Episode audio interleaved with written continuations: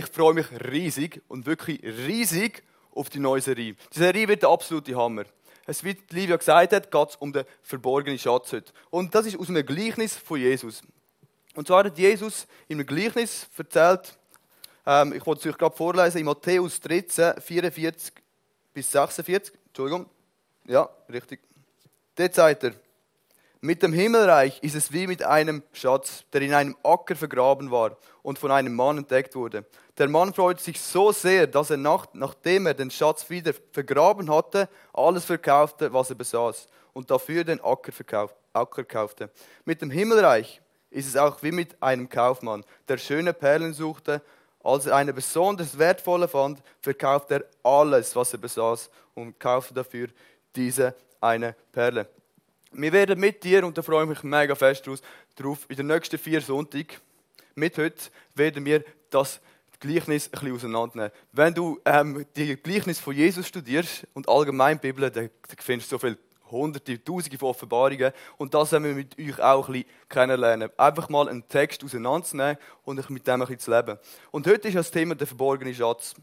Dann in der nächsten, im nächsten Sonntag wird uns der Joel ein Hammer, come on, ein Hammer predigt über den Preis ist heiß ähm, weitergeben. Dann wird der Jörg Suter ähm, über das Thema, er hat alles verkauft und das Letzte ist offen, vielleicht bist ja irgendjemand von euch da.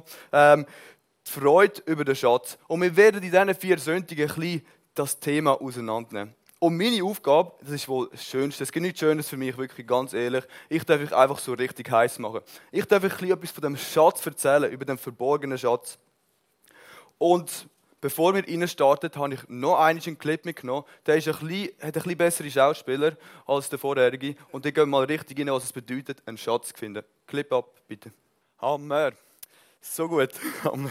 ähm, das ist genial. Ich, lie ich, liebe den Film wirklich. Das sage ich zwar über jeden Film, den ich irgendwie zeige, aber der Graf Monte Cristo, wie er heißt, der ist wirklich genial, der ist wirklich so spannend. Das Interessante ist, am Graf Monte Cristo, der einzige Grund, wieso wir ihn alle kennen, ist, weil er den Schatz gefunden hat. Das ist sehr, etwas sehr, sehr Wichtiges. Und ich glaube, genau das geht es auch, was Jesus da sagen in diesen zwei Gleichnissen. Zuerst erzählt er ja über den, über den Schatz, wo einer zufällig darüber gestolpert ist. Und im anderen, im anderen Beispiel, aber im gleichen Gleichnis, erzählt er von dieser Perle, wo einer gesucht, gesucht und gesucht hat und irgendwann hat er sie gefunden. Und ich glaube, das sind zwei Menschen. Das sind zwei Arten von Menschen. Der erste, der stürcht irgendwie drüber. Und du, vielleicht bist du da und du, dich hat irgendwann mal jemand einen Kollegen mitgenommen oder du hast einen Traum gehabt oder Tausende von Engeln sind dir erschienen oder was auch immer und du hast sozusagen den Schatz per Zufall bist du drüber gestöchelt. Oder vielleicht bist du der Typ, der gesucht, gesucht und gesucht hat. Du hast deinen Sinn so etwas von gesucht, du hast alles mögliche ausprobiert und irgendwann hast du, hast du einfach gemerkt, dass es, die, es gibt nur eine Gesundheit. Es gibt nur eine wertvolle, eine wertvolle Perle, wo man das kann geben kann, ähm, was ich wirklich suche. Und was meint Jesus eigentlich mit diesen zwei Schätzen? Was meint er mit dem? Mit der Perle und dem verborgenen Schatz. Er meint etwas ganz Spezielles mit dem, und zwar das Reich Gottes. Und das, wenn wir heute verstehen, was das Reich Gottes bedeutet. Und manchmal, ich weiß nicht, vielleicht kennst du das auch, manchmal bin ich auf meinen Knien, manchmal sogar unter Tränen, wenn ich ehrlich, ehrlich darf sein Und ich bete zu Gott, Gott, dein Reich soll kommen, dein Reich das, dein Reich dort und ähm, dein Reich soll dort etwas kommen und dort noch bisschen von dem Reich. Und ähm, ich stelle mir auch die Situation vor, dass Jesus einfach vor mir wird stehen und sagen, du Johnny, hast du irgendeine Ahnung, von was du da bettest? Und dann würde ich sagen, ja, das ist nicht mal so unrecht. Was bedeutet eigentlich das Reich Gottes? Was bedeutet das, das Reich Gottes? Viele Leute sagen, das ist der Himmel. Andere Leute sagen einfach, Gott ist cool, es ist Jesus, was auch immer. Viele Leute sagen, es ist irgendwann in der Ewigkeit, irgendetwas, was wird sein, oder das tausendjährige Reich. Und es ist mega wichtig, dass wir das verstehen. Weil Jesus hat in, hat in so vielen Gleichnissen, fast in, fast in allen von seinen Gleichnissen, hat er vom, von dem Reich Gottes predigt. Und in meinen Augen ist es ganz klar, das Reich Gottes ist dort, wo die Herrlichkeit von Gott proklamiert wird. Dort, wo der Heilige Geist kommt und einfach die Fülle von Gott präsent ist. Dort, wo Liebe ist, dort, wo, dort, wo, wo wir lieben, dort ist das Reich Gottes. Dort, wo Gnade herrscht, dort ist das Reich Gottes. Dort, wo Barmherzigkeit ist, Dort ist das Reich Gottes. Dort, wo sich der Himmel über uns öffnet, das ist das Reich Gottes. Und ich wollte mit euch von ganzem Herzen heute einfach verstehen, was das ist. Weil mit Wort kann man das gar nicht ausdrücken. Kein menschliches Wort kann das wirklich beschreiben. Was ich mit euch heute will, ist ähm, das erfahren. Sind ihr bereit? Come on, unbedingt. Also ich bin mega gespannt, was Gott heute macht. Genau. Und ähm, ich würde mit euch auch ein bisschen besprechen und euch erzählen, ähm, wie wir zu dem Schatz kommen können. Und, und Jesus sagt das ganz klar. Du musst werden wie ein Kind. Wir lesen in Markus 10, 15. Lesen wir, ich sage euch, wer das Reich Gottes nicht wie ein Kind annimmt, wird nicht hineinkommen. Das ist genial ist, ähm, Gott, es ist nicht so wie auf dieser Welt, wo du cool musst spielen oder irgendwie möglichst viel von etwas musst haben. Was du bei Gott brauchst, um seine Gegenwart zu erleben, ist Demut, ist ein kindliches Vertrauen. Du darfst vor Gott kommen und sagen, Gott, ganz ehrlich, ich habe Mist gebaut. Ich habe Mist gebaut. Ich, ich bin ein Sünder.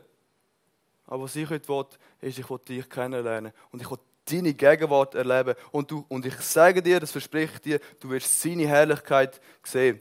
Und mir ist heute einfach wichtig, dass wir uns demütigen vor Gott. Dass wir uns demütigen und wie ein Kind vor ihn kommen. Und dann wird er den Himmel über uns öffnen. Aber bevor wir so richtig die Message starten, tue ich noch schnell beten. Herrliche Königin, ich danke, dass du da bist. Ich danke dir für deine Gegenwart, oh Gott. Und Herr Jesus, heute werden wir einfach in diese Reihe starten und es wird um den Schatz gehen, um das Reich Gottes. Herr Jesus, bitte offenbar uns das Reich. Komm mit dem Geist rein und offenbar uns, Herr. Hilf uns, uns demütig, um vor deinen Thron zu kommen, um deine Gegenwart zu sehen. Danke, dass du da bist und danke für das, was du wirst tun, in deiner ganzen Fülle. In Jesu Namen. Amen. Amen. Sehr gut. Vielleicht bist du auch so einer, also ich habe mir das tausendmal gefragt, du liest doch irgendwelche ähm, Bücher von irgendwelchen Evangelisten aus Afrika, zum Beispiel vom Reinhard Bonke, und da liest du von Feuer, wo vom Himmel runter hagelt. Das geht gar nicht, aber es ist trotzdem möglich. Und, ähm, und du siehst Leute, Tausende vom Rollstuhl aufstehen und du siehst dort Wunder, dort Wunder. Du liest in der Bibel, Jesus hat der geheilt und der geheilt. Langsam schlafen wir so, sogar schon ein. Wir lesen es so oft, aber wir sehen gar nichts oftmals bei uns. Und das ist wirklich krass. Und ich frage mich manchmal, ich habe mich so oft gefragt, wieso ist das so? Wieso ist das so, dass ich schon so, für so viele Leute gebetet habe, aber sie sind nicht gesund geworden? Gott sei Dank sind auch schon ein paar gesund geworden. Aber oftmals ist es wirklich so, dass nichts passiert. Und ich frage mich, wieso ist das? Und mit dem, und dann wollte ich schnell mit euch Johannes 14, 23 anschauen. Im Johannes 14, 23 steht, Jesus gab ihm zur Antwort, wenn jemand mich liebt, wird er sich nach meinem Wort richten. Mein Vater wird ihn lieben und wir werden zu ihm kommen und bei ihm wohnen. Ich finde das eine geniale Antwort. Wieder gegen allen menschlichen Verstand. Das ist das Göttliche. Ich liebe das. Das ist so schön. Und Gott sagt einfach, ich habe dich zuerst geliebt, lieb mich auch. Lieb Jesus von ganzem Herzen und halt dich nach seinem Wort. Auch wenn du immer wieder umkehrst, ich gehe auch wieder um, wie auf dem Clip. ich gehe immer wieder um, aber trotzdem tut Gott uns, zeigt uns seine Herrlichkeit immer wieder, wenn wir ihn einfach lieben von ganzem Herzen. Hey, ich will nichts anderes mehr, als einfach Gott mit meinem ganzen Herzen und allem, wo ich bin, lieben.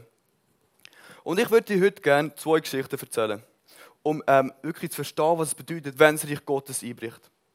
Wir müssen verstehen, wie wir mit dem umgehen und wir müssen auch verstehen, wie es zu dem kommt. Und ich wollte euch gerne zwei Geschichten erzählen. Von zwei nicht so populären Leuten aus der Bibel. Und der erste ist der Jona. Der Prophet Jona. Ich weiß nicht, viele Leute, viele Christen sind nicht so Fan von Jona, aber ich, ich, ich finde den Jona Hammer. Wirklich, ich freue mich jetzt schon, wenn ich ihn endlich im Himmel sehe. Und der Jona, und der Jona ist ganz ein spezieller Typ gewesen. Wenn ich mit anderen Leuten darüber rede, sagen sie immer, ja, der Jona ist ein Schisshass gewesen. Aber ich sage dir eins, es gibt kaum einen mutigeren Typ in der ganzen Bibel als der Jona. Und zwar hat Gott zum Jona, hat dem Jona einen Auftrag gegeben. Er hat zum Jona gesagt, Jona, geh nach Ninive und verkündet den Menschen dort das Urteil. Wieso das Urteil verkündet? Ihr müsst wissen, Ninive, das ist eine Katastrophe, was damals abgegangen ist. Die haben so schlimme Sachen gemacht, so viel unmoralisches, böses Zeug, Götzenarbeitung und so weiter. Und Gott hat einfach gesagt, ey, ich muss da einen Schlussstrich ziehen. Und so hat er die Jona hinschicken. Aber Jona hat Gott nicht gehorcht. Nicht aus Angst, wie wir später werden erfahren, sondern aus einem ganz anderen Grund. Und er ist nicht nach Ninive gegangen, sondern er ist nach Tarsich gegangen. Und ihr müsst wissen, Tarsich ist die finanzielle Hochburg. Das ist krass. Das ist genau das Gegenteil von Ninive. Und das ist der Fehler, den wir Christen leider oft machen. Wir schauen nicht hin zu den Leuten, die, Hilfe brauchen, zu den Leuten, oftmals auch zu den Leuten, die einfach einen Bock nach dem anderen schiessen, sondern wir schauen hin zum Reichtum. Das ist ein grosser Fehler, den wir Christen immer wieder machen. Und so ist auch der Jona Er wollte nach Tarsich gehen, ist auf den Hafen gegangen und ist dort ab, ähm, abgesegelt, ab, abgeschifft, abgefahren, was auch immer. abgeschifft, so dumm. Und äh, auf jeden Fall, auf jeden Fall ist er auf dem Boot und auf einmal kommt ein riesen Sturm. Gott hat einen riesen Sturm geschickt und die Seeleute, die haben so eine Panik gehabt, die haben sich wirklich in die Hose gemacht. Unglaublich. Und ähm, sie, haben, ähm, sie haben Panik gehabt. Was hat Jonah gemacht, der ja so ängstlich ist? Was überhaupt nicht stimmt. Er war unten im Boot drin, im Schiff und war am Schlafen. Er hat, er hat gechillt. Er hat gesagt, sterbe ich halt, ist mir völlig gleich. Kann ich jetzt schon so Gott, das ist super. Und auf jeden Fall war ein riesiger Sturm da und die Seeleute die haben Panik gehabt. Die haben so Angst gehabt.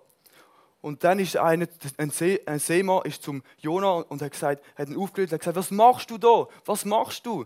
Bet zu deinem Gott, dass er uns rettet.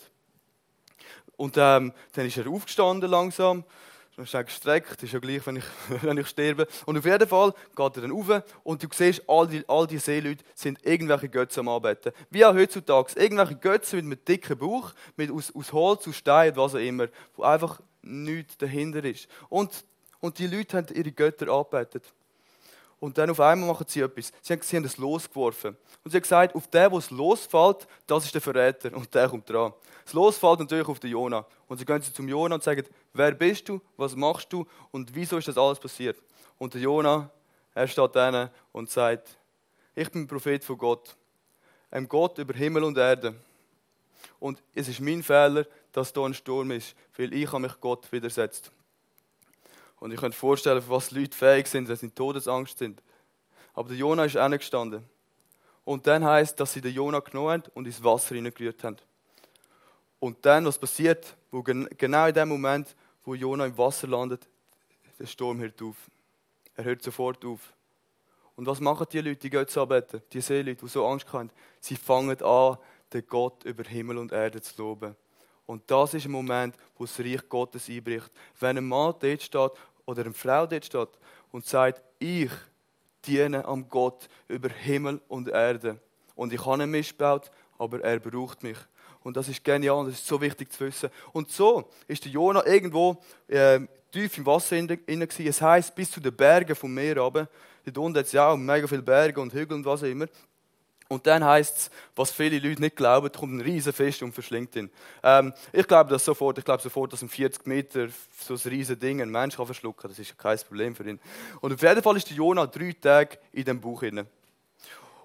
Und in diesen drei Tagen, das ist eine Hinweisung auf, auf, auf, den Tod von Jesus. Und nach drei Tagen, wo Jesus für uns am Kreuz gestorben ist, ist er wieder auferstanden. Das ist ein Hinweis auf Jesus. Und so ist Jonah drei Tage in dem Buch von dem Fisch. Und was macht er dort? Und das ist das Entscheidende. Das ist der entscheidende Moment, sind nicht all die coolen Geschichten, sondern entscheidend passiert genau in dem Buch von dem Riesenfisch. Er redet mit Gott und das drei Tage. In dem Psalm gibt es einen, Vers, dort steht, was ich dir im Dunkeln zuflüstere, das schreit die ganze Welt raus. Lieber Freund, es ist wichtig, dass du, dass du die Gegenwart Gottes immer und immer wieder suchst.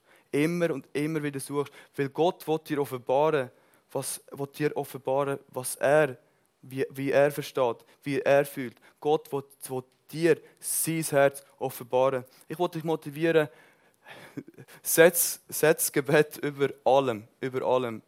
Und deine Beziehung mit Gott. Es gibt nichts Wichtigeres. Das ist mein Sinn. Ähm, was ich manchmal mache, das ist zwar nicht, gar nicht dem Thema zu, ich erzähle es trotzdem. Was ich manchmal mache, ich gehe vor der Predigt, gehe ich aufs WC. Ich knülle vor der WC-Schüssel ab und sage, sage, Gott, du bist mein Wert. Hier auf der Bühne, das ist nicht mein Wert. Das ist mein Wert. Ich habe keinen anderen Wert auf dem WC, als ich hier oben habe. Und das ist genial. Auf jeden Fall zurück zur Geschichte. Unglaublich, he? ähm, Auf jeden Fall, so hat Jona in, dem Buch hinein sagt Gott wieder, Jona, geh nach Ninive. Der Jona gehorcht Gott und ähm, geht nach Ninive. Es heißt, er, er, reist einen Tag in die Mitte vom Stadt und dann steht es raus. Und hey, der, der, der Typ, der hat so Mut. Dann steht raus ihr seid verurteilt, in 40 Tagen wird das Gericht von Gott kommen und es wird alles vernichtet. Und das heißt, dann heißt, dass der König persönlich seine Krone ab, ableitet, sein Gewand ableitet, einen, einen Sack über den Kopf zieht und in die Tasche hineinhockt. Was hat er gemacht? Er hat sich demütigt vor Gott. Und das ist auch wieder wichtig, dass wir das verstehen. Wir müssen uns demütigen vor Gott, damit wir seine Vergebung, seine Herrlichkeit können erfahren Und er hat, der König hat, hat auf die ganze, die ganze Stadt ausrufen lassen, tun euch ähm, Tönt fasten, nicht essen, nicht trinken. Wir flehen den Gott an, der sie verschont. Und wie gnädig ist Gott? Das ist unglaublich. Natürlich hat Gott sie verschont, weil er einfach so unendlich gnädig ist und so unendlich wunderbar. Das ist so schön. Und ich wollte mit dir lesen im Jona 4,2. Und Jona betete zum Herrn und sprach: Ach Herr, ist nicht das, was ich mir sagte, als ich noch in meinem Land war, dem ich auch durch die Flucht nach Tarsis zuvorkommen wollte?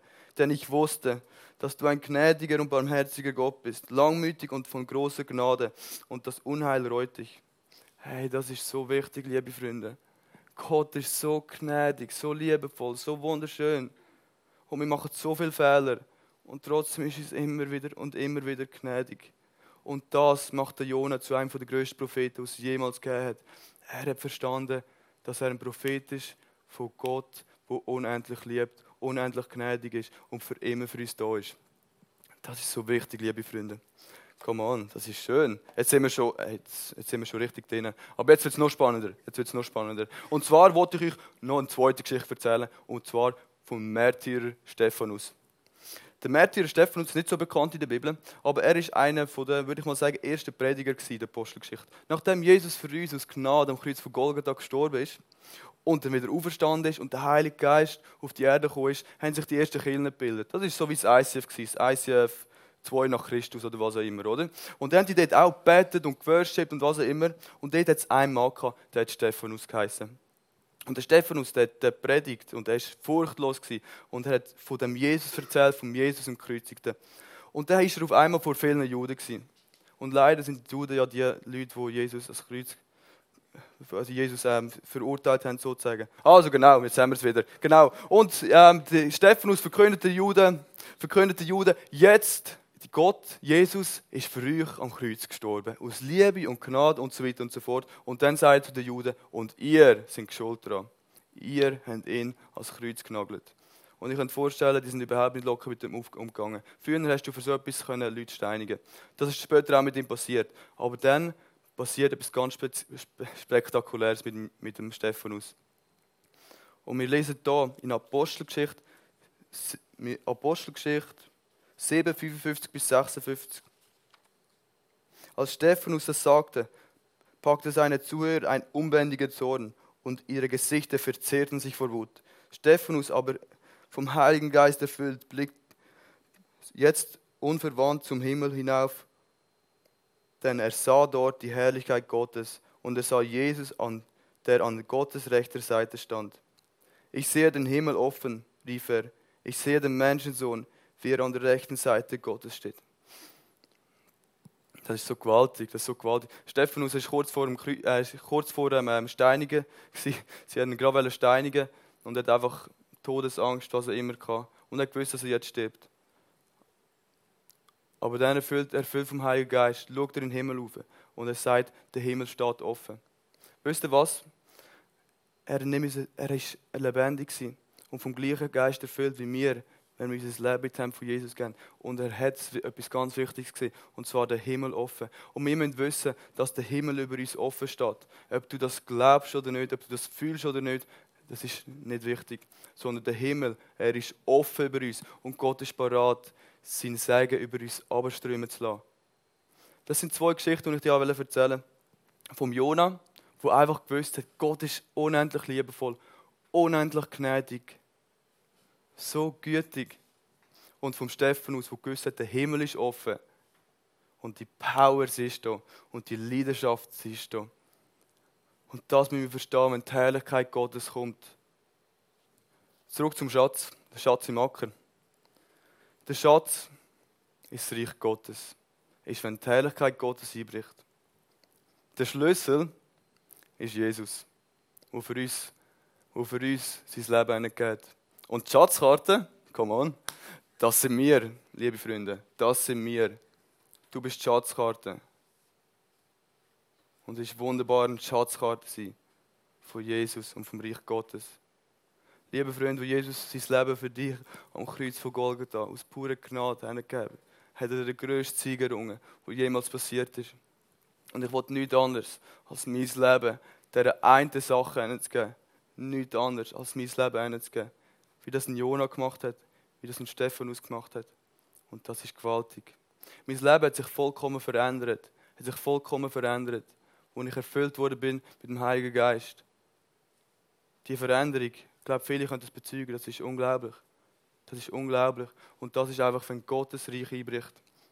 Liebe Freunde, das ist so wunderschön. Und ich wollte dich auch motivieren, dass du die Kraft in Anspruch nimmst und Gott erlaubst, in dein Leben hineinzureden und dich vor ihm demütigst und dass du deine Fehler offen lässt. Band kann jetzt raufkommen, bitte. Wir werden jetzt noch einen, einen, einen Song zusammen singen. Nach dem Song werde ich noch einen raufkommen. Und ich würde einfach motivieren, dass ihr euch jetzt während dem Lied einfach eure Herzen auftut. Dann wollte ich noch einen raufkommen und mit euch zusammen beten. Und wir werden sehen, wie sich der Himmel über uns öffnet.